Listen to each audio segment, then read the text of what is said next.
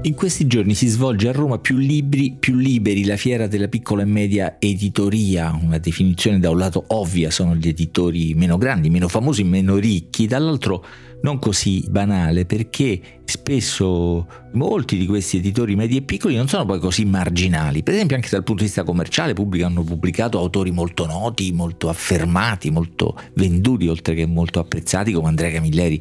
o Elena Ferrante. Questo perché a volte nella piccola e media editoria c'è capacità di osare, di sperimentare, c'è un coraggio, un'imprudenza che la grande editoria forse non può permettersi e soprattutto c'è una grande varietà, una varietà di temi, di argomenti, di dimensioni delle case editrici, anche solo passando dagli stand di questa fiera si notano delle dimensioni di ogni genere e ogni volume, diciamo così, giocando col doppio senso del termine, quindi ci sono editori simili a quelli grandi con tanta varietà di offerta, ci sono altre emanazioni di associazioni, enti, gruppi e cooperative, ci ci sono quelle di dimensioni piccole ma con un solido mercato, ci sono quelle molto specializzate in qualcosa di insolito, particolare, bizzarro persino, c'è insomma questa, questa grande varietà che mh, corrisponde un po' anche alle passioni dei lettori, spesso questi editori sono lettori che si inventano editori, a volte sono autori insoddisfatti di come l'editoria li tratta si inventano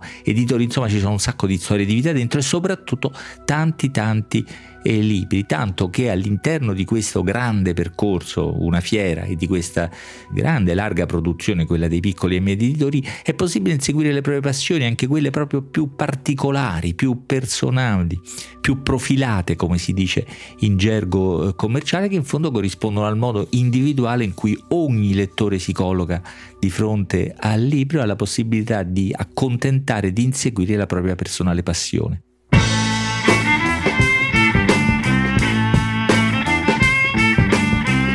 Questo è Timbuktu di Marino Sinibaldi, un podcast del Post che parla con i libri.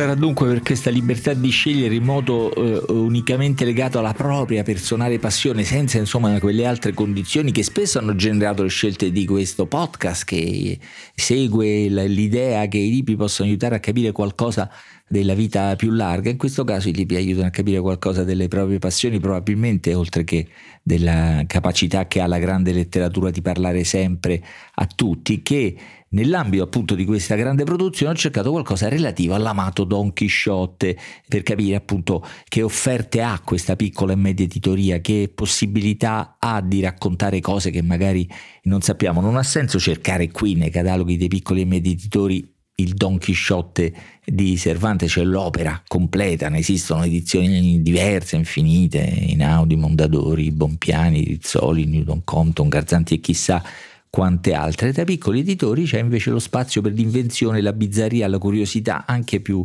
eh, laterale, ma come vedremo, almeno in questo caso assolutamente rilevante, assolutamente significativa e anche molto molto divertente. Si chiama Le pentole di Don Chisciotte, il libro che ho scelto è di una valida e appassionata autrice italo-spagnola che si chiama Marina Sepeda Fuentes che ha dedicato il racconto del Cavaliere della Triste Figura e del suo scudiero Don Chisciotte in tutto quello che li mette in relazione col cibo e con tutto quello che al cibo gira intorno, a cominciare da alcune scene del, del romanzo, delle infinite avventure e soprattutto delle infinite conversazioni in cui Don Chisciotte coinvolge chiunque gli capiti a tiro, a cominciare dal malcapitato Sancio Panza. Del resto già nelle prime pagine, anzi nelle prime righe, quando l'autore, cioè Cervantes, ci presenta il famoso Hidalgo e soprattutto le sue magre risorse, accanto allo scudo antico e al ronzino magro, Cervantes indica il cibo, il poco cibo in pentola, qualcosina più di vacca che di castrato, carne fredda piccante il più delle sere, frittata con lardo e rigaglie il sabato, lenticchie il venerdì, qualche piccioncino in più la domenica. Tutto questo consumava i tre quarti della rendita del cavaliere appunto di ridotte eh, risorse, eh, diciamo così. Altre volte nel romanzo il cibo è fondamentale per eh, qualificare la, non solo la povertà, ma anche per esempio la sobrietà di Don Chisciotte, a volte la sua ingenuità, altre la sua astuzia, secondo quella ambiguità che per tutto il romanzo e tutta la vita praticamente ci lascia in dubbio su come sia davvero Don Chisciotte.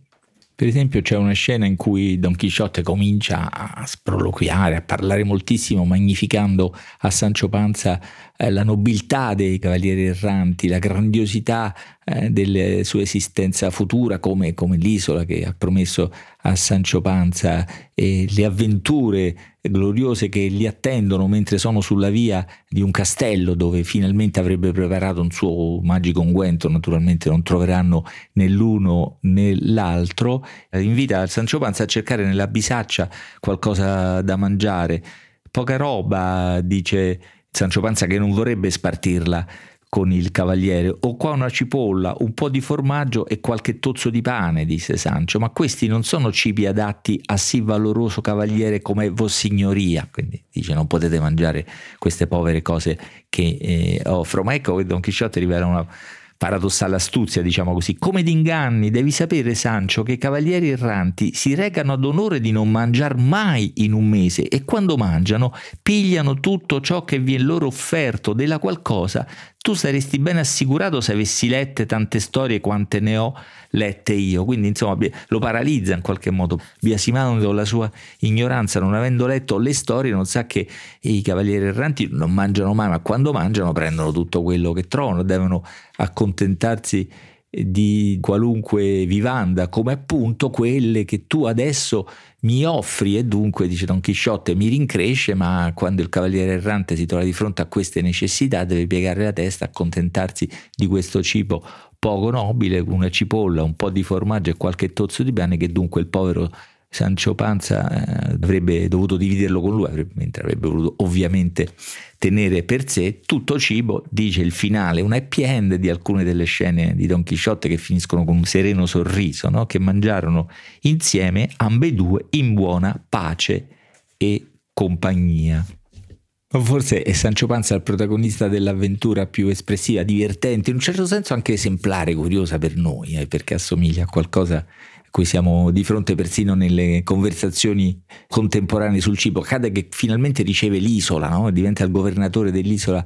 che eh, gli hanno promesso e finalmente si trova di fronte al, al primo pasto, se, davanti a una, a una, tavola imbandita, già pregusta, eh, quello che sta per mangiare, una varietà enorme di cibi particolarmente ricchi. E finché non, non si palesa un medico, un medico di corte che con un linguaggio molto complicato e molto moderno è una specie di feroce nutrizionista diciamo così, eh, gli toglie praticamente ogni cibo, gli vieta di assaggiare qualunque cibo, trova in ogni cibo un difetto che lo rende immangiabile per lui, eh, la frutta è troppo umida, l'altra vivanda è troppo calda, un'altra troppo speziata, fa venire tanta sete che consuma l'umido radicale di cui consiste la vita, no? c'è tutta un'idea medica così, un po' del tempo naturalmente un po' fantasiosa e quindi Sancho si vede sottrarre uno per uno tutti i piatti che aveva immaginato di mangiare finché c'è un bel piatto di pernici che dice Sancho e mi sembrano eh, preparate a puntino non mi faranno male alcuno. E il medico esclama: Ma signor governatore, non le mangerà finché io avrò vita e li descrive appunto appellandosi all'autorità di Ippocrate con una citazione latina che suona parecchio farlocca, quanto dolore, quanto pericolo verrebbe se assaggiasse quelle pernici e comincia tutta una, una, una piccola commedia magnifica, divertente di scambi, di, di accuse, di tentativi di sottrarsi ai diktat del medico finché alla fine Sancio Panza perde la pazienza risolve tutto con una interessante rivendicazione sindacale, diciamo così. Vada via di qua Pietro Rezio, che è questo nutrizionista di, di Don Chisciotte, del di Cervante, nutrizionista di quei tempi, altrimenti piglio quella sedia e gli spacco il cervello e se poi sarò accusato in tribunale farò conoscere che ho reso servigio a Dio con l'ammazzare un pessimo medico carnefice della Repubblica. E infine, rivendicazione, dicevo, sindacale, ora datemi da mangiare, altrimenti si riprendano questo governo, perché il lavoro che non dà da mangiare al suo padrone non vale una fava secca. Si chiama sfruttamento, diremmo oggi, il lavoro che non dà da mangiare Marina Cepeda Puentes è stata molto brava a raccogliere poi nel resto del Don Chisciotte altre scene in cui parlano di cibo, di come si mangia, di come si sta, emergono le loro differenze, emerge l'umanità di Don Chisciotte sempre sospeso dalla devozione ai principi ascetici della cavalleria e il proprio umano appunto appetito, la propria umana fame e di vita. E eh, presenta Marina Cepeda anche piccoli saggi sulla cucina di quell'epoca e di quelle regioni, addirittura una serie di ricette mi sembrano accessibili, possibili da fare, di cibi semplici come il mojete, ossia patate e baccalà, altre più complicate come il morteruelo, una specie di patè di lepre e galline, il fantastico tojunto, ossia todo junto, tutto insieme che per questa ragione così di quantità oltre che di qualità piace molto a Sancio Panza, una specie di spezzatino con tante altre cose dentro, piccole meraviglie di un libro appunto che appartiene a un piccolo editore che si è potuto permettere questa libertà possibilità di dedicarne uno alla cucina